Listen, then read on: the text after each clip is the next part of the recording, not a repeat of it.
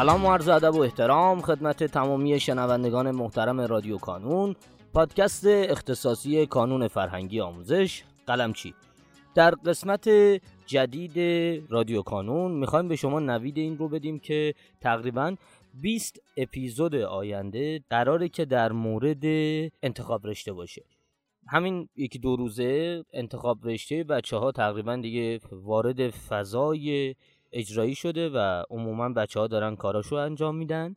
ما قبلا یکی دو سه قسمت در مورد انتخاب رشته منتشر کردیم.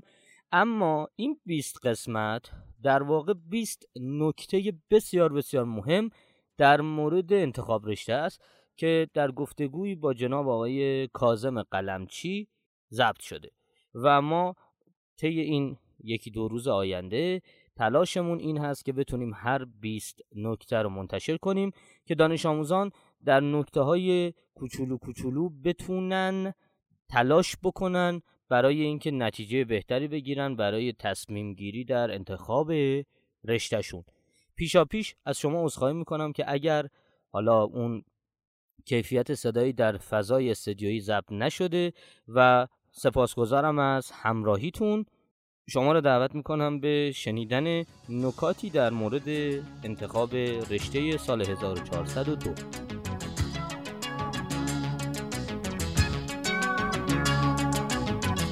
قسمت 15 انتخاب رشته.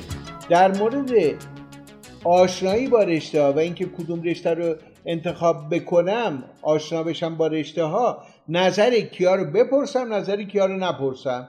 چه کسانی سوگیری دارن چه کسانی سوگیری ندارن. ببین شما میری با یه نفر که توی رشته به خصوصی کار کرده و شغلشونه یا دانشجوی اون رشته صحبت می‌کنی اینا دو گروه هم یه گروه طرفدار رشته خودشونن یکی گروه هم از رشته خودشون خیلی ناراضی هن. هر دوتا گروه که سوگیری دارن انگلیسیش میشه بایس. اس سوگیری دارن جهتگیری داری یکی میگه حتما بیا این رشته ما این رشته ما خیلی عالی. یکی دیگه میگه آقا منم رفتم این رشته روز اول خیلی دوست داشتم اصلا به در نمی‌خوره. نه یا این شغل من اینو دوست ندارم. شما موقعی که می‌خوای مشورت کنی با دانشجوهای فامیل با بزرگتره فامیل که تو رشته هستن حواست به این سوگیریه باشه. هم سوگیری مثبت هم سوگیری منفی. یکی رفته اون رشته خیلی دوست داره. میگه بیا اینجا به تو میگه بیا خیلی خوبه این. مثبتاشو میگه. یکی هم رفته و راضی نیست هی منفیاشو میگه. تو باید حواست باشه که اطلاعات رو از افرادی که تو اون رشته ها رفتن بگیری ولی مواظب سوگیری ها هم باشی. خب چیکار کنیم؟ مطالعات تو بیشتر کن.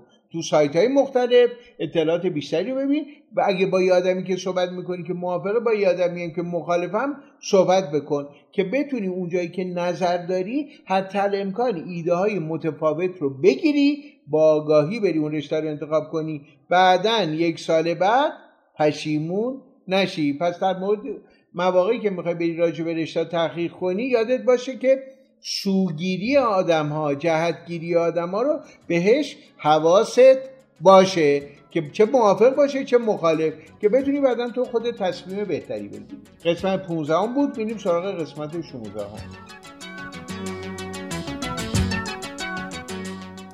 در پایان امیدوارم مسیری که آغاز کرده ایم بتونه نقشی هرچند کوچک در موفقیت دانش آموزان عزیزمون داشته باشه و همچنین تشکر می‌کنم از تمامی کسانی که ما رو در تولید هرچه بهتر این پادکست یاری می‌کنن.